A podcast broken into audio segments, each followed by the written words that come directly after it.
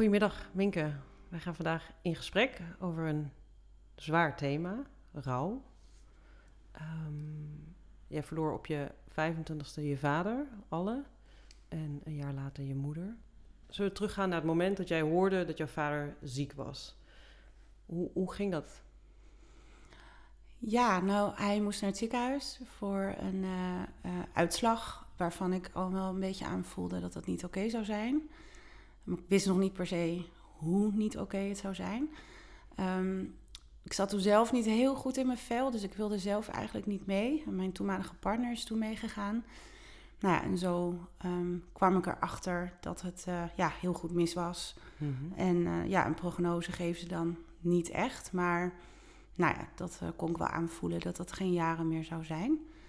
En daar ben ik toen redelijk van in paniek geraakt. Ik overzag echt totaal niet wat dat zou betekenen. En ja, en ik ging mijn vader verliezen. Dus dat besef vond ik ook heel ingewikkeld. En ja. hij zou heel ziek worden. En dat vond ik ook een, ja, is natuurlijk een heel onprettig vooruitzicht. Ja.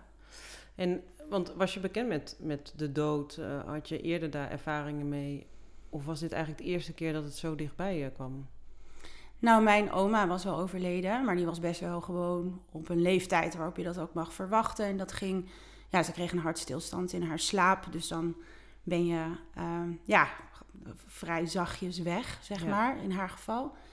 Um, dus nee, de dood niet, maar ook zo'n ziekteproces uh, ja. ook helemaal niet. Ik had geen idee wat dat dan zou betekenen. Nee.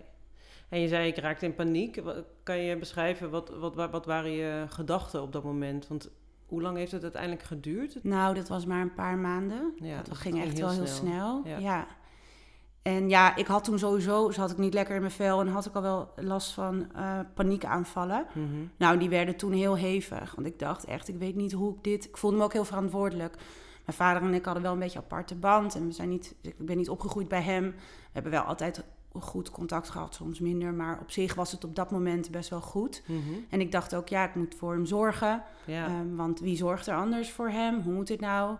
Um, dus ik weet nog dat ik de huisarts belde en zei dat ik een oxazepam moest. en uh, ik weet ook nog dat de assistente, die had ik al niet heel hoog zitten, en die zei: Ja, sommige dingen daar moet je ook gewoon doorheen. Oh ja. Ja. ja. En toen zei ik: Ja, dat klopt, maar dat ga ik nu niet doen. Ik heb echt even dit nodig om te kunnen ademen en ja, te snappen wat er gaat gebeuren. En het gekke is, er gebeurt niet gelijk iets. Nee. Eigenlijk verandert er op dat moment helemaal niet zoveel, behalve het besef dat het aan de hand is. Ja. Voelde je ergens ook op een gegeven moment, nu gaat het gebeuren? Of is het heel plotseling gegaan? Nou, ik had uh, um, in die maanden dat dit speelde, um, ja, was ons contact werd wat grillig om allerlei redenen. Zoals dat altijd al een beetje was en dat mm-hmm. gebeurde nu ook. Um, dus ik had op zich een tijd geen contact met hem. Dus ook niet veel zicht op uh, hoe het met hem was. Um, en toen op een gegeven moment mailde hij en zei hij, zullen wij afspreken? Wil je? Hij, zei, hij mailde dan altijd, hallo met papa. en uh, um, toen zei hij, uh, ja, zullen we afspreken? Laten we elkaar zien. Toen dacht ik, nou, dat vind ik een goed idee. Toen ja. was ik nog een weekje weg, dus ik zei, dan kom ik daarna. Toen heb ik nog een cadeautje voor hem gekocht. Ja, wat koop je voor iemand die heel ziek is? Ja, ja. dus ik kwam daaraan met zo'n zo'n sneeuwbal met Elmar, het olifantje erin. Ik, ja, geen idee. Maar nee. dat ja, vond ik uh, grappig, leuk.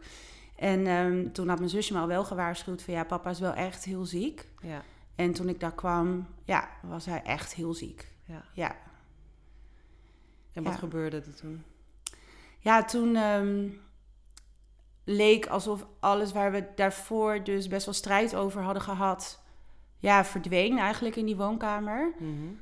Um, dus ik ben bij hem gaan staan. Ik heb ook gezegd, het is goed. Het is, het is prima, het is goed. Toen heeft hij zichzelf nog het bed uitgesleept. En uh, uh, zijn we op de bank gaan zitten. Heeft hij nog, ik weet niet meer precies wat, maar echt een uh, hele lullige grap gemaakt over die verpleegkundige die daar um, voor hem aan het werk was, zeg maar. Oh. Ja, niet eens. Maar het was heel grappig. En het was ook niet heel schadelijk of zo. Maar het was wel hoe ik hem heel erg kende. En dat is wel bijzonder, want ja, zo... Uh, um, echt aan het einde, einde van je leven... Al had ik, wist ik dat nog niet, wist hij ook nog niet. Nee. Uh, hebben we nog heel erg gelachen. En ehm, toen is... Maar hij had heel veel pijn. Echt heel veel pijn. En er was op dat moment even... Ik loste iemand af die er voor hem was. En toen dacht ik, ja, maar dit is niet goed. Dus toen heb ik de doktersdienst gebeld. ehm, uitgelegd en gezegd, nou, dit is te veel pijn. Dit Ja. kan niet. En toen hebben ze een ehm, dokter langs gestuurd. En toen zeiden ze, nou, we kunnen wel, eh, hè, meneer, we kunnen u wel ehm, eh, pijnstilling geven, maar dat is best wel echt zware pijnstilling. En het kan ook zijn, ja, Dat dat, dat- u niet meer wakker wordt. Ja. En, maar dat, ja, vond hij oké, want zoveel pijn had hij. Al merkte ik dat niet eens zozeer aan hem, dus hij heeft zich denk ik ook wel heel erg groot gehouden. En het was ja, daarmee ook een hele fijne paar uurtjes. Mhm. En ehm, nou, toen ging hij slapen inderdaad. En toen ben ik eh, naar huis gegaan. En toen werd ik midden in de nacht gebeld dat hij was overleden. En eh, zo snel eh, was dat ineens. Dus Ja. ik was heel blij dat ik hem nog... Ja, dat we nog even die paar fijne uren hebben gehad hadden. Ja, Ja. En, en, en dan krijg je zo'n telefoontje en dan wordt het dus echt. Ja. Waar je dus bang voor bent, hè? dus het moment waar je dan naartoe leeft. Wat, wat, ehm, wat gebeurt er dan? Nou, ik was heel erg in de war, want ik had het eigenlijk niet verwacht. Ik had namelijk gezegd, ik zie je morgen. Kom morgen weer terug. Eh, dus, en toen zei ik, geloof ik aan de telefoon, moet ik komen? Nou, een heel domme vraag. Ja, natuurlijk moet ik... Zij, ja, zij zei, ja, dat moet je zelf weten. Wat ook terecht antwoord was. Maar ja, ik was gewoon even helemaal in de war. En toen ben Ja. ik er naartoe gegaan. En ja, dan... ehm, ja, dan is er iemand... Dan ligt er iemand dood te zijn. En... ehm, ja, daar had ik helemaal geen voorstelling bij. Had ik ook niet over nagedacht van tevoren. Dat vond ik wel heftig. Ook wel achteraf heb ik daar nog een tijdje last van gehad. Ehm, en we zijn eigenlijk ja, met een aantal mensen daar de hele avond ehm, eh, of nacht verder geweest om dingen door te spreken voor de uitvaart en voor dat soort dingen. Met ja, eigenlijk hem nog in de kamer. Het was heel dubbel. Ja, Ja. hij werd natuurlijk uiteindelijk wel opgehaald. Nou, Ja. dat is ook weer een heel proces. En ja, dan daalt niet in. Wat, dan zie je de dood en dan wordt dat heel erg tastbaar, maar daalt niet precies in wat het dan betekent uiteindelijk. Dat, komt, ja, dat kwam bij mij in ieder geval pas eh, later, ook wel ver na de uitvaart bijvoorbeeld, dat dat pas betekenis kreeg voor me. Ja, omdat je natuurlijk in een soort adrenaline Ja. alles moet organiseren. Alles ligt ook bij jou en bij je zusje. Wanneer merkte je voor het eerst dat er rust was en dat er dus misschien ruimte was om eh, ja, te beginnen met een verwerking? Of in ieder geval überhaupt het te realiseren? Ja, dat weet ik eigenlijk niet meer precies. Ik denk dat ik het heel lang dat gewoon heb weggestopt, zeg maar. Mhm. Dus ik had wel een soort reliquietjes in huis. Dus eh, dat domme olifantje wat ik had gekocht, zeg Ja. maar. En ik had een schilderij van hem. En ja, zo was hij wel om me heen. En ja, omdat onze band best wel complex was... ehm, en ik zelf op dat moment privé in een complexe situatie zat... heb ik denk ik helemaal niet daar op dat moment heel erg over gerouwd. En, ehm, ja, en vlak daarna bleek mijn moeder ook ernstig ziek. Dus en, en zij waren niet meer samen. Dus dat was een heel, ja, weer gescheiden traject eigenlijk. Ehm, dus, en daar heb ik eigenlijk denk ik op dat moment toen weinig ruimte voor genomen. Nee, ja. Want je, je zei het al, hè? dus jouw moeder werd eigenlijk vrij snel daarna eh, ernstig ziek. Ehm, ik kan me voorstellen als je nog vers in het geheugen hebt dat je vader heel ernstig ziek werd, plotseling. Ja, wat gebeurt er dan bij je als je dan denkt, hé, hey, ik heb nog, ben nog niet eens daar overheen en nu moet ik hiermee gaan dealen. Hoe deal je daarmee als 25, 26-jarige? Nou, niet heel goed eigenlijk. Nee? nee, in mijn geval in ieder geval vond ik dat heel erg overwhelming. En heb ik ook heel, best wel een tijdje, nou, best wel lullig voor mijn moeder ook wel. Want, nou ja, ik ben wel bij haar opgegroeid en we hadden een hele goede band. Al zaten we ook net op een punt, maar ja, waarop je als jongvolwassene gaat losmaken van... Ja, Eh, nou ja, in ieder geval in mijn geval van mijn opvoedende ouder. Eh, maar op het, over het algemeen zagen we elkaar heel vaak en hadden we een hele goede band. Maar ik merkte het feit dat zij nou ja, wat medische klachten kreeg en naar het ziekenhuis ging en dat liet onderzoeken, dat ik daar eigenlijk niet zoveel over wilde weten. Ergens was ik heel erg bang, het is heel erg mis. Nou, dat ga je natuurlijk niet zeggen tegen iemand die die klachten heeft. Nee. Tenminste, ik niet. Ik ging niet zeggen van nou, ik denk dat dit helemaal verkeerd zit. Nee. Eh, en dan weet je ook niet, is het intuïtie of is het angst of is het doemdenken of... ja. Dus dat trok ik niet zo goed. Dus ik heb me daar in eerste instantie best wel van gedistanceerd. Ja. Van dat proces ook. Ehm, omdat ik dacht, ja, maar dat, dit kan ik niet nog een keer. Nee, uit een soort zelfbescherming Ja, dacht je, ik wil hier niet te veel van weten. Ja, ja. Wat natuurlijk niet steunend is. Maar ja, wat voor mij in ieder geval wel een soort van zelfbehoud betekende. Ja, Maar ja, op een gegeven moment ontkwam ik er natuurlijk niet meer aan. Want toen was er wel degelijk een diagnose. En dan ja, kun je niet meer net doen alsof het wel goed komt. nee, nee. En, en hoe gaan dan die gesprekken? Want je hebt dan net een ouder verloren eh, en je moeder leefde. Hoeveel maanden leefde je moeder nog? Ehm, nou, ik denk uh, ja, in mijn hoofd iets langer dan een jaar. Ja. Ja, anderhalf jaar of Dus zo. je hebt een soort jaar opnieuw een soort voorbereidingstijd voor, voor weer opnieuw een, een, een, een groot verdriet. Ja. Met de wetenschap dat je dat al een keer hebt gedaan, ging je daar heel anders in? Of is het eigenlijk niet te doen om daar op een andere manier op voor te bereiden dan te gewoon ondergaan? Nou ja, onze relatie was wat anders. Dus ehm, ik ben daar denk ik wel meer bij betrokken geweest. Of Mhm. nou, dat weet ik wel zeker dan bij mijn vader in zijn ja, ziekenhuistraject, om het zo maar te noemen. Mhm. Ehm, ja, en totdat je die diagnose hebt, ja, leef je toch in een soort van hoopvol, oh, dit zal wel meevallen en ze doen Ja. een operatie en dan is het klaar. Ja. En als dan zo'n diagnose komt, nou, dat was in eerste instantie dan nog van, nou, we hebben wel wat gevonden, maar ehm, zoveel procent kans eh, dat je nog vijf jaar leeft. Zo- Zo'n soort statistiekjes krijg je dan. Nou, mijn moeder was heel strijdbaar. Die zei, oh, maar dat, dat, daar behoor ik bij. Dat ga ik redden. En ja, daar, daar ga je maar in mee. Want ja, wat moet je dan zeggen? Nou, ik denk het niet. Ja, dat werkt ook niet. Daar was ik natuurlijk wel bang voor. Maar je wil heel graag het andere. Ja, Dus ja, gingen we daar eigenlijk als nou, gezin en ik als, als dochter van haar in mee. Ja. Oké, dan gaan we daarvoor, gaan we dat doen. En ehm, ja, en mijn moeder was niet zo van de. eh, ik dacht, nou, maar we gaan ook even, zeg maar, wat alternatieve behandelingen. We gaan even over de wereld kijken, wat er allemaal. Hè, we hoeven ons hier niet bij neer te leggen dat wij in Nederland dit zo doen. Dat wil niet zeggen dat er niks meer mogelijk is, maar daar wilde ze echt helemaal niks van weten. nee. Dat was echt niet haar ding. Dus dat vond ik moeilijk. Want helemaal toen op een gegeven moment de diagnose nog erger werd. Want er waren uitzaaiingen, er was gewoon niks meer te doen. Ja, hoezo, er is niks meer te doen. Mhm. Maar nee, dat, dat, zij heeft zich daar echt aan overgegeven dat dit het dan was. Ja, Ja, en jij had daar echt wel eh, andere ideeën bij, maar ook... Zij ging dus op een andere manier om met de naderende dood dan dat jij daar dat ging. ja. Ja. Ik vind dat ze het heel goed heeft gedaan. Voor zover je daar dan een kwalificatie aan kan hangen of zo. Ik bedoel, het is niet een soort wedstrijd. Eh, maar zij heeft... ehm, ja, zij heeft dit wel echt heel mooi gedaan. We zijn wel echt tot het laatst ehm, echt samen dingen gedaan, bij elkaar geweest. Mhm. Ehm, heel veel tijd doorgebracht. En over sommige dingen kon ze heel goed praten. Maar ik was bijvoorbeeld ook zwanger op dat moment. Ja. Ik was net zwanger eh, toen we deze uitslag kregen. En toen zei ze, ja, maar ik ga die bevalling wel halen. No worries, dat gaan we doen. Ehm, en dat, daar hielden we ons natuurlijk ook allemaal aan vast. Want dat zou echt niet zo zijn dat zij doodging voordat ik mijn eh, baby kreeg. Dat Nee. konden we ons niet voorstellen. Maar daar kon ze het ook niet over hebben. Ehm, is wel over de baby en zo. Dat vond ze heel leuk. En Ze kocht ook spulletjes, maar niet over bijvoorbeeld hoe ik als moeder zou zijn. Of Nee. ehm, we hebben haar op een gegeven moment een naam verteld als enige. En eh, dat vond ze heel mooi, maar ook zo emotioneel dat ik dacht: oh ja, maar dit, is, dit kan ze eigenlijk niet dragen. nee, Afscheid nemen van je eigen kinderen is al een ding. ja. En afscheid nemen dan van ook nog een kleinkind die je mogelijk helemaal nooit ziet. Nee. Dat is nog wel een soort van next level voelde, dat, voelde ik aan dat dat voor, voor haar zo was. Ja. En, en hoe was dat voor jou? Want je, enerzijds ga je een nieuw leven geven en anderzijds moet je een heleboel, eh, van een heleboel belangrijke mensen afscheid nemen.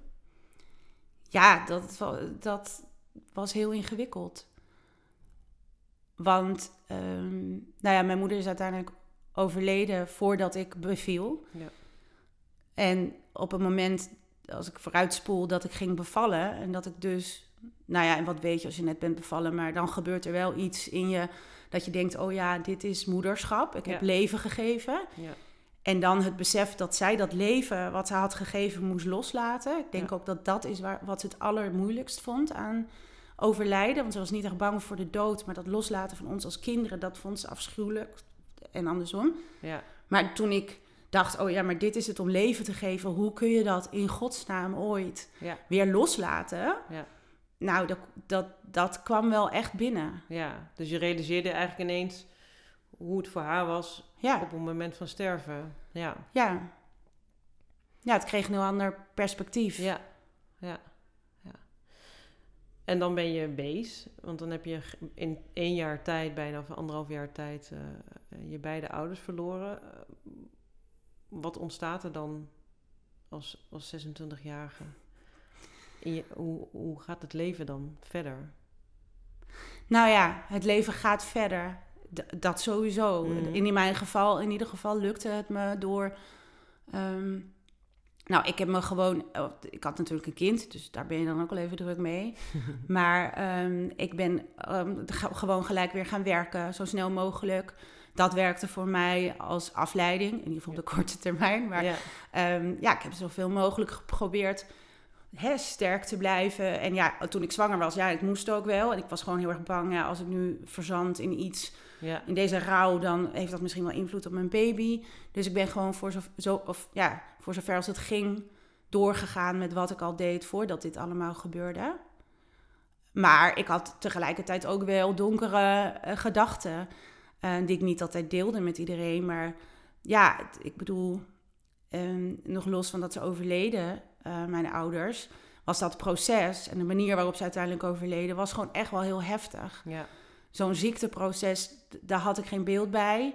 En dat had ik toen wel. En dat is gewoon genadeloos. ja, En daar heb ik wel heel lang beelden van gehad in mijn hoofd. Ik dacht, en dat ik daarbij dacht, goh, nou, kijk ons allemaal. Ik werd gewoon cynisch. Kijk ons allemaal ons best doen ja. voor dit leven. En leuk hebben, voor elkaar zorgen en werken. En dan wat gebeurt uiteindelijk? Ja, dan ga je dood in een thuiszorgbed in de woonkamer. eh, ja, en dat is het dan, of zo. Ja, En toen dacht ik, ja, maar dit, dat kan toch helemaal niet de bedoeling zijn. Maar tegelijkertijd was het wel wat er gebeurde. En dat is wel weggegaan uiteindelijk. Ik, ik heb ook gewoon mijn therapie voortgezet die ik al had. Dat heeft Ja. me daar ook wel heel erg bij geholpen. Ja. En toen ik, eenmaal, hè, toen ik eh, mijn dochtertje had en ik dan door de stad liep... eh, en ik zag dan opa's en oma's op zo'n oppasdag met, achter zo'n kinderwagen door de stad. Nou, dan kon ik ze wel wat doen. Ik dacht, Mhm. hoezo? Je bent ook nog eens veel ouder ja. dan mijn Mag ouders. jij hier wel zijn? Ja, Hoezo? ja, Wat is dit voor een grap? ja, En ga weg met die Ja. baby en die... eh, ga weg. ja. Nou ja, en dat heb ik ook niet meer nu. Maar dat is een soort, een soort deken van zinloosheid. Dat je denkt, het is allemaal zo vergankelijk. eh, we- ja, we, we doen maar wat. Ja, en ook de waardigheid. Ja. Dat miste ik gewoon heel erg. Van, goh, hoe kan het nou zo zijn dat je zo van je waardigheid gestript moet worden op zoveel gebieden en dan uiteindelijk voor niks. Nee. Je krijgt er geen beloning voor, je, je bent er gewoon niet meer Nee. daarna. Ehm, waarin ik ook eh, wel eh, misschien een zijpaadje, maar ook wel een schone taak zie voor de medische wereld. Want als je eenmaal zo'n diagnose hebt gekregen dat eigenlijk niks meer te doen is, dan gaat er ook niemand zomaar meer iets doen. En dan ben je alleen met deze persoon en met zo'n diagnose. Niemand heeft mij verteld, dit kun je verwachten. Of Nee. hier moet je op letten. Of dit kan er gebeuren als iemand overlijdt. En dat vind ik wel, ehm, dat heb ik wel gemist. Ik ben er best wel door overvallen hoe dit uiteindelijk is gegaan. Ja, dus je zei, zegt, eh, dus het rouwen, had het rouwen ook anders kunnen zijn als je inderdaad aan de voorkant meer eh, sturing of begeleiding had ge- gehad over het proces. Ja, dat denk ik wel. Dat ik er in ieder geval meer inzicht Ja, in had gehad. Dat had in ieder geval het stukje, nou, wat ik als best wel traumatisch heb ervaren van al die nare dingen die je dan ziet onderweg, Ja. had dat wel kunnen verzachten, denk ik. Ja. Eh, maar ja, goed, daarna blijft over dat het, het gemis. En ja, daar, daar valt geen ehm, preventie voor te doen natuurlijk door niemand. Nee. Nee, want, want eh, heb, je dat, heb je dat wel gezocht? En je hebt natuurlijk mensen om je heen, eh, die hebben natuurlijk ook een eigen rouwproces. Ik had geen idee waar ik mee bezig was of hoe ik dit moest doen. En ja, de mensen om mij heen eigenlijk ook niet. Ook omdat ik zo jong was, want niemand had dit nog meegemaakt. Nee. En ja, dat. En, daar heb, en ik vond het ook moeilijk hoor. Ik vond het ook moeilijk om mensen op te zoeken. Ehm, mensen vonden het ook moeilijk om erover te beginnen. Dat is echt wel een ding. Eh, Mhm. Praten over rouw. Of niet eens misschien praten over rouw. Maar ik heb het echt heel weinig over mijn moeder bijvoorbeeld en mijn vader gehad. Nadien. Ja, omdat ook... Ja, mensen vroegen er ook niet naar. En eh, wat ik begrijp hoor. Want ik vind dat andersom, nu kan ik dat ook heel moeilijk vinden. Mhm. Maar ik vond het ook lastig om er zelf over te beginnen. Omdat men dan misschien dacht, oh nou krijgen we weer zo'n dramatisch verhaal. Terwijl het mij helemaal niet altijd om ging om delen van... oh, ik voel me zo naar of wat een gemis of wat verschrikkelijk. Maar ook gewoon de leuke dingen. Of van, hé, hey, mijn moeder zei altijd... Of ik merkte dat dat me ook niet goed lukte. Nee. En dat merk ik eigenlijk nog steeds wel. Dus ergens is er, ook omdat ik door moest, omdat ik een kind had, om, is er ook ergens dat verloren gegaan. Dat dat me nu nog steeds ook naar mijn kinderen toe soms lastig lukt. Om dat luchtig, eh, luchtig over te hebben, luchtig die herinneringen levend te houden. Ja, dat, dat het dan een soort genormaliseerd is om herinneringen op te halen of om met lichtheid naar allerlei momenten terug te grijpen. Ja, daar is het eh, denk ik te pijnlijk voor geweest. Te snel op elkaar Ja. in, tijdens een zwangerschap. En Ja.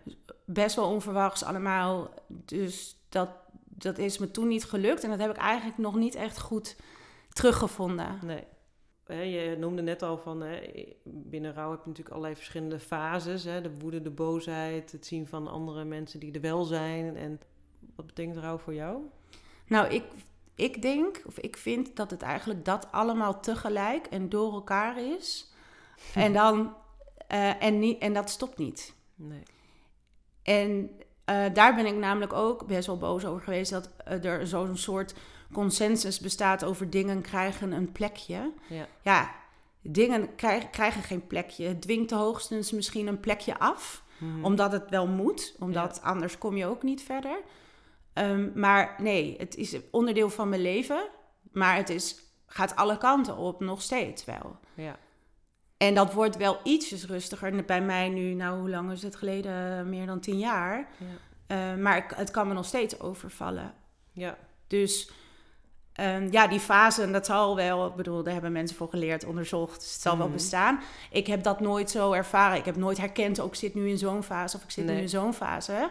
Ehm, en ik denk dat het ook goed is dat we, dat we in ieder geval kunnen zien dat dat per persoon verschilt. En dat het dus ook allerlei verschijningsvormen kan hebben. Ja.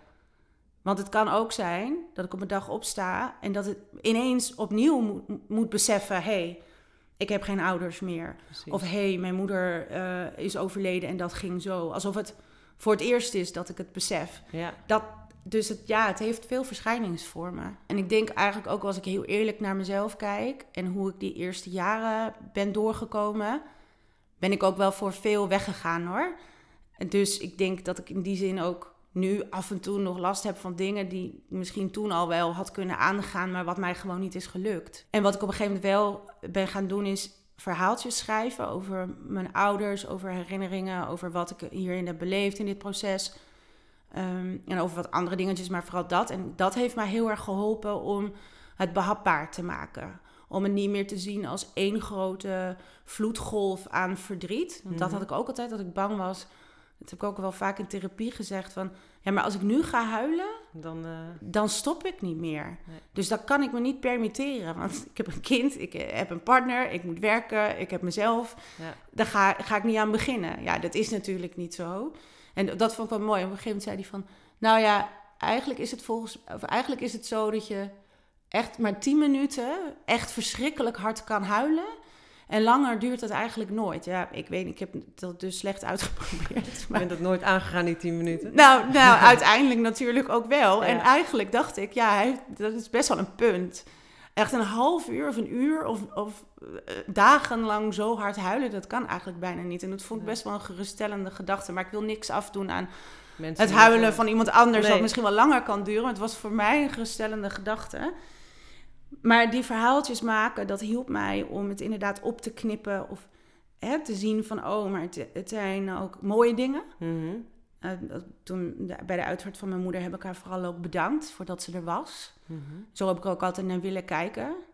Ehm, nou ja, en dat maakte het ietsjes behapbaarder voor mij. Ja. Ja, want als we nog even teruggaan naar... eh, de- dus jij hebt verdriet. eh, jou, ehm, eh, jou gaat het natuurlijk heel erg aan, want het zijn jouw beide ouders. eh, je hebt ook een zus. ehm, eh, je hebt op dat moment een partner en een kind. Ehm, hoe, hoe, doe je, hoe is dit proces alleen en ook gezamenlijk? Want zij hebben natuurlijk ook hun verdriet. Ehm, kan je dat aan? Of, of hoe werkt dat, werkt dat voor jou? Nou, ik had, mijn moeder had ook nog een man en die had ook twee dochters. Dus ik had ook nog twee stiefzusjes. En wij hebben zeg maar als, nou ja, als dat gezin, en daar hoorde mijn partner ook heel erg bij. En daar hoorde natuurlijk mijn dochter uiteindelijk ook heel erg bij. Ja. Hebben we elkaar heel lang wel heel erg vastgehouden daarin. Eh, dus niet per se dat we het heel erg over hadden. Maar wel dat we, zoals we altijd al deden met mama, Ja. elke week koffie gingen, gingen drinken samen. Ook al ging het niet over mama altijd, of soms wel. Maar, en dat waren geen diepe gesprekken, maar dat was een fijne samenkomst. En Ja. dat is uiteindelijk na een paar jaar ook wel verwaterd. Maar dat heeft denk ik in ieder geval mij, als ik voor mezelf spreek, wel geholpen. Ja. Ja, en verder denk ik, als ik heel erg om- eerlijk op mezelf reflecteer, had ik heel veel aan mezelf. Ja, En aan mijn kind. Ik vond echt, ik was echt heel erg bezig om voor mijn dochtertje elke dag een feest te maken. Want ik vond dat zij in mijn buik al zoveel verdriet en ellende had meegemaakt en zo dicht bij de dood was geweest. ja, Ik had op een of andere manier in mijn hoofd dat ik dat moest compenseren. Ehm, nou, en daar hield eigenlijk ook wel een beetje op wat ik nog voor anderen goed kon betekenen. Ja. Dat heb ik natuurlijk wel geprobeerd. Ehm, maar ja, als ik eerlijk ben, is me dat echt niet eh, altijd goed gelukt. nee, of dat is in ieder geval moeilijk mogelijk, omdat je natuurlijk gewoon eerst je eigen verdriet. eh, Ja, Ja. ik had niet heel veel keus. Nee. Maar ik had het misschien wel liever anders gezien. Maar het Ja. was niet anders. nee. Is dat dan ook omdat je jong bent, dat het ook eh, anders is dan, eh, dan als het nu zou gebeuren? Nou, wat ik denk dat een belangrijk verschil is, is dat het niet zo. Ik heb dit niet aanzien komen. Nee. Want ze waren best wel gewoon echt jong. Ja, Mijn moeder was 56 en mijn Ja. vader was 64 uit mijn hoofd. Ja. Nou, dat is niet een hele gebruikelijke leeftijd. En wat ik zeg, niemand van mijn leeftijdsgenoten Precies. ging door hetzelfde heen. En het gebeurt wel, maar het is niet zo gebruikelijk. En ik ben nu bijna 40. Hmm. Ehm, nou, dan hadden mijn ouders een hele andere leeftijd gehad, waarbij die kans steeds, nou, daar, hou je er rekening mee op een gegeven moment van, nou, kan natuurlijk gebeuren dat ze iets krijgen. ja, Maar daar was ik toen niet op berekend. Je zei al, hè, we gingen wekelijks gesprekken doen met, een, met je naasten. Dus met de mensen ehm, die het, het, het- hetzelfde lot onder, mo- moesten ondergaan. Waren er andere dingen die jou steun gaven op dat moment? Of die, je, je zei al, verhalen, verhalen schrijven. Ehm, Ja, ik had wel, eh, ik had natuurlijk gewoon foto's van eh, mijn ouders. En dan moet ik wel zeggen, omdat ik met mijn moeder gewoon een veel hechtere band had. ehm, ja, daar, ging me, daar was mijn verdriet het meest rauw, zeg Mhm. maar. Ehm, en dan ging ik met mijn dochtertje s'avonds bij haar foto staan. En dan gingen we de hele, de, alle miertjes, wel te zeggen, en de sterretjes en de visjes. En nou ja, gingen we zo heel een riedeltje hadden we daarvoor. En dan dus ook opa en oma.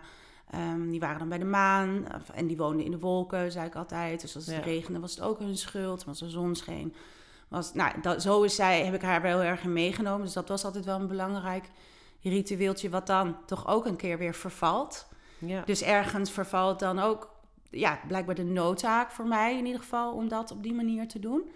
Wat wel volgens mij geruststellend is. Dat je er Mhm. ook niet in hoeft te blijven. Ja, en ik heb eh, ehm, heel veel spullen van mijn moeder bewaard. Goed Tot aan eh, ondergoed, panties, sokken. Ik, ik paste het helemaal niet. Maar ik kon het gewoon niet, niet weggooien. Dat heb ik echt pas jaren later durfde ik dat eh, te doen. Terwijl ik deed het natuurlijk helemaal niks mee. Het lag gewoon in de kast. Maar Ja. nou ja, dat, Het gevoel, ja. ja, het waren een soort reliquieën of zo Ja. voor me. Maar in die zin is dat dus wel steeds verder een beetje afgenomen. Ehm, ja, en wat ik denk ik, als ik terugkijk, wel heb gemist, is dat ik niet echt een plek had om naartoe te gaan. Zij is, haar as is uitgestrooid op een waddeneiland. Nou, daar ben je ook niet zo. En dat was ook niet op een plek die ik me nou kan herinneren of kan aanwijzen. Het was gewoon vrij random in de zee.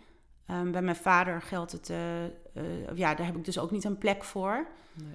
Dus, nou, toen heeft iemand wel eens gezegd, van, dan kun je misschien wel gewoon zelf een plek bedenken, dat je daar dan heen gaat. Maar dat is toch anders. Mhm. En ik snap het wel, want zo'n plek maken, dus er, bijvoorbeeld een urn begraven, is gewoon hartstikke duur ook. Dus dat, ja, maar misschien had ik dat voor in die beginperiode best wel eh, prettig gevonden. Ja. Want dan had ik daar een ritueel van kunnen maken. Nou, en wat me wel heeft geholpen, ik heb wel elke sterfdag gevierd. Of ja, gevierd, maar dat klinkt zo dubbel. Mhm. Maar bij stilgestaan, herdacht. En dan, maar wel op een feestelijke manier met mijn kind en nu kinderen. Dus ja. dan eten we wel een taartje. En dan proosten we op het leven.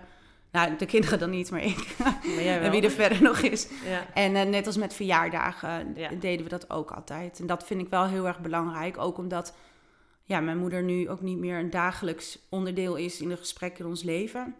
Is ze dat in ieder geval dan wel. Merkte je dat op een gegeven moment ook bij jezelf? Dat je voelde van, hé, hey, ik, ik denk nu op een andere manier. Of dingen vervagen. Of, of is het bij jou... ehm, Nou nee, want ik heb op een gegeven moment wel echt geconstateerd dat die woede naar oma's en andere dingen. sorry, oma. ja, kunnen die oma's niks aan doen. Nee. Maar dat dat op een gegeven moment verdween. En dat Ja. de beelden die steeds terugkwamen van wat er gebeurde in die twee nachten ook minder bij mij waren, zeg maar. Daar heb ik ook niet speciale aandacht aan besteed, ook niet speciale therapie voor gevolgd. Dat is eigenlijk geleidelijk gegaan. Ja. Ehm, en ja, dus er veranderde wel zeker wat. En ik kreeg op een gegeven moment, een paar jaar later, ook nog een dochtertje. Ehm, en ik merkte ook, en dat vond ik eigenlijk heel mooi, dat dat was een hele, in, in die zin bez- onbezorgde zwangerschap om het mee te maken zonder die sluier van rouw en de dood. En toen dacht ik, oh ja, maar ik sta, kan er ook zo in staan Ja. in dit concept van leven geven. En zij is in die zin ook groeit veel minder op met het verdriet en, en de rauwe rouw die ik toen had. Ja. Omdat het toen echt zo vers was. Ja. Ja, dat krijgt zij niet op die manier mee. Dus opa en oma zijn er wel, maar voor haar veel minder aanwezig dan eh, voor mijn oudste dochter. Waarbij ik het wel jammer vind hoor, dat het me niet goed lukt om af en toe wat meer over ze te praten. Het Ja. lijkt wel alsof, ja, ik hou het heel erg bij mezelf.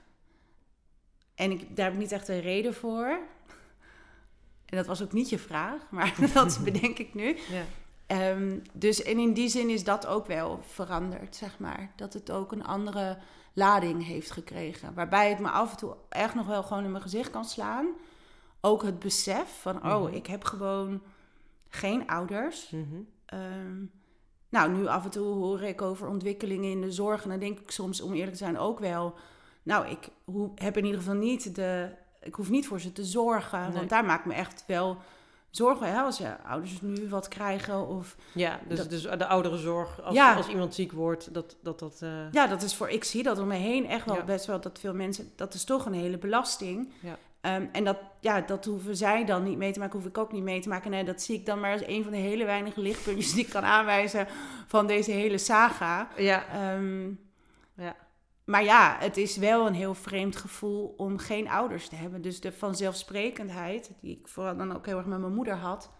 En de, hoe noem je dat? De on, ehm, onvoorwaardelijkheid vooral. Dat heb je natuurlijk bij niemand verder.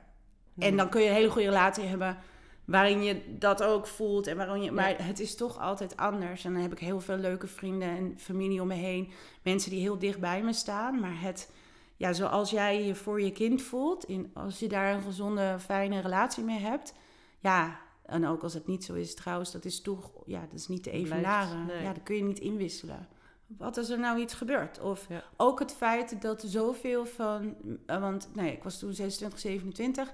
Ehm, ja, er is eigenlijk maar één persoon die toevallig, of ja, Mhm. niet toevallig, maar ik bedoel, dat is ook niet bij iedereen aan de hand, die mij heeft zien opgroeien. Ja. Dus met dat mijn ouders wegvielen, viel ook mijn, eigenlijk een heel stuk van mijn historie weg. Ja.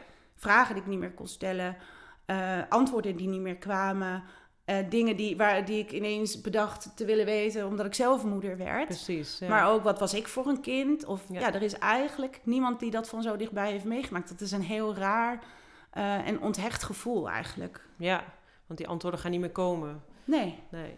En, en wat voor effect heeft dat op jou nu ook met opgroeien? Je bent nog steeds heel jong. eh, het leven duurt nog heel lang, misschien. Ehm, ja, al de dingen die nog gaan komen, wat, wat doet dat dan met jou?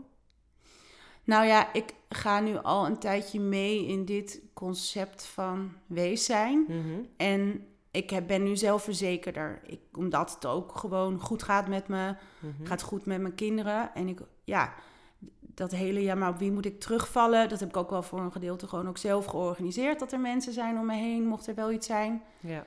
En het went, dat went wel, die onthechtheid. Ook omdat ik nu zelf natuurlijk wat ouder word. Ik was Mhm. toen nog veel jonger. Ehm, ja, en hoe neem ik dat mee naar de toekomst? Ja, kijk, ik, eh, ik denk niet dat ik heel oud word. Dat is, een iets, dat is iets wat ik heel erg heb meegenomen uit deze situatie. Ja. Ik zou echt heel erg verbaasd, maar ook een beetje in paniek zijn als ik mijn pensioenleeftijd haal. Want daar ben ik niet op berekend, Nee, zeg maar. jij weet Dus- niet beter dan dat het daar stopt. Ja. ja. of al eerder. Ja. Dus ehm, nou, dat is niet een heel lekker eh, uitgangspunt voor je leven over het algemeen, maar dat manage ik wel. Want ehm, het maakt ook dat ik niks, of niks, maar binnen het eh, normale niks uitstel. Dus ik wil dat mijn kinderen leuke herinneringen hebben, dat ze goede herinneringen aan mij hebben. Ehm, en ja, en dat, maar het is ook niet een onbezorgde manier van in het leven staan Nee. ik draag dat wel altijd mee. Dat weten mijn kinderen ook niet. Nou, misschien wel als ze dit ooit luisteren wel. Ja. En dat geeft ook niet, Nee. want het hoort ook bij me. Ja. En misschien verandert dat ook nog wel, maar dat is wel iets wat ik heel erg heb meegenomen. En wat wel tragisch is eigenlijk. Want dat is wel, of nou ja, niet om dat uit zelfmedelijden te zeggen, maar ik denk dat het voor veel meer, meer mensen Ja. geldt. Dat het gewoon een tragisch gegeven is dat een stuk onbezorgdheid al zo jong Weggenomen. wegvalt. Ja. ja. En dat er dus een litteken overblijft die altijd voelbaar zal zijn. Ja, Ja. ja. Je gaf wel aan, je schrijft veel. Ehm, hoe belangrijk is het dat, dat je dus die herinneringen opschrijft, zowel aan dat wat er niet meer is, als ook herinneringen die je nu zelf maakt? Ik vind dat voor- voor mezelf prettig, omdat ik, ja, je hebt, ik, voor mij werkt het omdat ik een concreet doel heb om iets te herinneren. Mhm. Ehm, ik vind het prettig omdat ik heb gemerkt in reacties dat het andere mensen ook soms helpt om Mhm. op een bepaalde manier te kijken naar iets wat er gebeurt in hun leven. En ik vind het voor mijn kinderen belangrijk dat ze mij eh, ook later nog kunnen leren kennen in hoe ik naar het leven eh, keek. Mhm. Ehm, en natuurlijk hun opa en oma een beetje kunnen bezien. Ja. En helemaal voor mijn oudste dochter, omdat zij in die periode natuurlijk al wel gewoon echt heel erg in mijn leven was. Ja. Ook dat ze kan reflecteren. En ze leest het ook wel af en toe. Ja. Ehm, ja, kan ook ziet waar was, waar was ik toen? En waarom gingen sommige dingen zoals ze gingen? Ja. Ehm, ja, dat vind ik belangrijk om achter te laten. Ja, dus een soort vastlegging van wat je zelf niet meer hebt. Eh, en wat, wat je dus ook minder van jouw ouders hebt over, eh, overgebleven, wat overgebleven is. Ja, klopt. Ja. Want ja, bij mijn vader, mijn vader en ik waren natuurlijk eigenlijk helemaal niet in gesprek over Mhm. van wil je nog dingen tegen elkaar zeggen. En dat ging uiteindelijk te abrupt.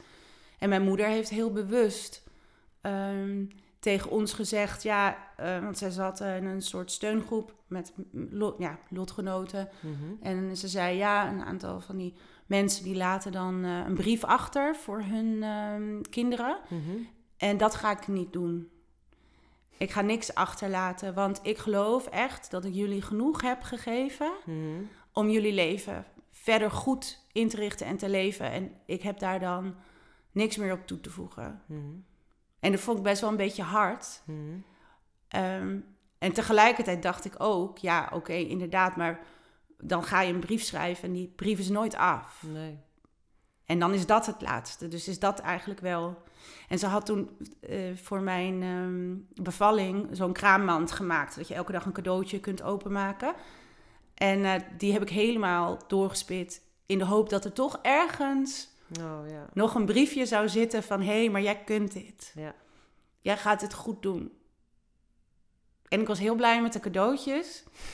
En ik respecteerde heel erg wel... en dat probeerde ik ook echt wel om haar keuze daarin ja, te respecteren. Maar ja, dat briefje, dat, dat miste ik toch. Ja, die, die, die deal vooruit van jij kan dit, jij, het leven Ja. wat er nu gaat komen, dat kan je aan. Of Ja, en nog gewoon één laatste boodschap. ja. Maar ja, goed. Ja, en dan wil je daarna wil je eigenlijk nog een laatste boodschap en nog een laatste ja, boodschap. het is gewoon niet eerlijk. Nee. Nee, nee. Dat, eh, ja, dat, dat is toch een soort wens die, eh, die blijft. Ja, en ze Nog was één. er ook heel duidelijk in. Dus Ja. ik vond ook echt wel dat ik, daar, dat ik daar eigenlijk niet geïrriteerd over kon zijn. Ja, het is ook belangrijk om niet op te hemelen wat, wat heel verleidelijk is. Ja. Maar ik ben ook realistisch. Mijn moeder en ik zaten toen ook in een ingewikkelde fase. En mijn ehm, vader was een hele leuke man voor een heleboel mensen. Maar ja, het was niet de vader van, de, van het jaar award. Nee. Ehm, en dat, ja, dat is ook wel belangrijk om realistisch over te zijn, denk ik. Ja. Net zo goed als dat ik absoluut een heleboel steken laat vallen. En eh, ja, laten we daar ook maar eerlijk over zijn, ook als ik er niet meer ben. Ja. Ehm, maar ik deed wel mijn best. Ja. En zij deden ook hun best op een manier. ja. Ben je, ben je banger voor de dood? Of, of is, is het thema dood voor jou, heeft hij een andere lading? Nou, toen ik heel klein was, was ik eigenlijk altijd al, denk ik, zoals heel veel kinderen, heel erg bang dat mijn ouders dood zouden gaan. In die zin, ja, dat heb ik gehad, zeg maar. Dat, dat heb ik gehad. Ik ben niet bang om zelf dood te gaan. Als in, ik hecht heel erg aan het leven. Het lijkt me heel erg leuk om hier nog heel erg lang te zijn. Ehm, ik ben banger dat, voor het achterlaten van mijn kinderen. Ja. ja, dat heb ik gezien. Dat kan ik invoelen. Dat is afschuwelijk. Dus Ja. dat zou ik heel erg vinden, dat ik mijn kinderen achterlaat. Ehm, daar ben ik denk ik wel banger voor. En ja, en ik ben natuurlijk altijd bang dat er met mijn kinderen iets gebeurt. Maar dat is volgens mij gewoon best wel Dat is een natuurlijk. dat je, moederangst. Ja. Ja. Een moedergevoel. Ja. ja, misschien is het wel zo dat ik, ehm, dat probeer ik in ieder geval, om er ehm, op een manier aandacht aan te besteden die ik heb gemist. Dus om iets vaker door te vragen of te vragen of ehm, mis je die persoon ook? Of Mhm. Ehm, nou, ik zeg bijvoorbeeld nooit gecondoleerd. Dat vind ik echt een, eh, echt een heel moeilijk woord. Mhm. Ehm, ik vind het koud. Ik heb er niks aan. Of ik had er toen niks aan. En dus als er nu zoiets gebeurt, dan wens ik mensen altijd vooral veel liefde toe. Mhm. Want ik geloof echt dat liefde, ehm, nou ja, eigenlijk de beste verzachtende remedie is tegen dit soort verdriet. Wat is iets wat jou heel erg heeft geholpen? Of wat is iets wat andere mensen die misschien nu in een rouwproces eh, komen of zitten... ehm, ja, wat, wat kan jij meegeven, wa- wat jij daar hebt geleerd? Nou, wat ik van tevoren, toen ik er middenin zat, in het begin niet heb kunnen overzien, is dat het wel echt een kalmer vaarwa- vaarwater gaat worden. Mhm. Niet per se makkelijk, het is niet weg. Het krijgt een vorm die op een gegeven moment, in ieder geval in mijn geval en een heleboel andere gevallen gelukkig ook draaglijk ehm, eh, wordt. Ja. En het leven, ehm, ook al vond ik dat in het begin van dit proces, voelde dat allemaal als heel erg zinloos aan, ehm, heeft, ja, krijgt ook weer wel opnieuw betekenis. En ook wel betekenis, eh, op een nieuwe betekenis, omdat ik heb gezien dat het gewoon echt stopt. Het is niet een soort hypothetisch ding, doodgaan. Dat is echt doodgaan. En dan ben je er echt niet meer en dan kom je ook niet meer terug. Mhm. In ieder geval niet hier, daar geloof ik niet in. Ehm, dus vind ik het wel echt heel belangrijk om er in dit leven uit te halen wat er uit te halen valt. Ehm, nou ja, binnen gewoon de kaders die ik zelf schep en die iedereen voor zichzelf moet scheppen. Ja. En dat vind ik wel een eh, geruststellende manier van leven. Dat ik niet spijt wil hebben. Nee, geen kansen laten liggen of denk dat komt later wel. Ja, Ja. eh, nee, en dat helpt mij. Het helpt mij om te kunnen denken: hé, hey, ehm, nou, mijn moeder heeft een aantal dingen niet kunnen doen of die ze wel wilde. Ja, dat, dat wil ik niet laten gebeuren, Nee. zeg maar. En ik wil ook dat mijn kinderen meekrijgen van: hé, hey, de, we- de wereld ligt aan je voeten. Ja, het is heel eh, ehm, dubbel om dat nu te zeggen in de staat van de wereld waar we nu zijn, maar in principe geloof ik daar nog steeds in. Ja. Ehm, dat is ook wel helpend voor mij geweest. En therapie. Ja. Ik zou echt iedereen toch aanraden, ook al is het spannend en ook al is het eng en ook al zie je misschien niet gelijk de meerwaarde van. Want dat heb ik ook wel gehad. Ik dacht, ja, leuk therapie, maar mijn ouders komen er niet mee terug. Nee. Mijn situatie verandert er niet door, maar toch kan het helpen om je gevoelens op een rijtje te zetten, om te horen dat dingen eigenlijk heel normaal zijn. Mhm. Ehm, nou, mijn therapeut zei op een gegeven moment van ja, goh, eh, toen deelde ik iets lastigs en toen zei hij van, ja, heb je eigenlijk nog wel een beetje contact met je moeder? En toen zei ik echt, wat zeg jij? Contact met mijn moeder? Nee, mijn moeder is gecremeerd. Dat praat heel lastig. Mhm. Ik was nog een beetje in mijn boze fase Ja. toen. En eh, hij zei, nee, maar ik bedoel, ben je nog wel een beetje af en toe in gesprek? Je kan toch gewoon nog steeds in gesprek met haar? Dus, en ik snap dat concept. En ik denk ook dat het heel helpend is voor wie dat lukt. Dus in theorie had dit me kunnen helpen. Mij is het nooit heel goed gelukt. Ik heb het op paniekmomenten of zo, als er echt iets verschrikkelijks gebeurt, nog wel eens geprobeerd. Maar Ja. op dagelijkse basis is zij niet op die manier bij mij. Maar ik kan me wel voorstellen dat het me had geholpen. Ik kreeg het gewoon alleen niet goed voor elkaar. Nee. En, en hij bedoelt dan echt het, zeg maar, eh, af en toe even een moment dat je even in gesprek gaat of even iets vraagt. Of die steun eigenlijk zoekt nog in het dialoog die je dan met je moeder hebt. Maar eigenlijk heb je die dialoog op papier voortgezet. in dat is zo. Ja, eigenlijk heb ik het op papier gedaan. Ja. Ja, en kan het ook zijn, je hoeft misschien niet eens hardop te praten of in je hoofd te praten, maar meer ook van, goh, wat zou mijn moeder hiervan vinden? Of zou mijn moeder of zou mijn vader trots op me zijn? Of, Ja. En dat, ik denk dat ik in die vorm en op papier, dat, dat inderdaad, ja, nu het zegt dat het daar wel is gelukt, om toch in contact te blijven. Ja, en dat dat wel helpt. En dat het dus in een rustige vaarwater kan komen. Ja, ook omdat er is misschien dan niks meer, maar er was wel ontzettend veel. Ja. Er was een heel rijk leven met van alles.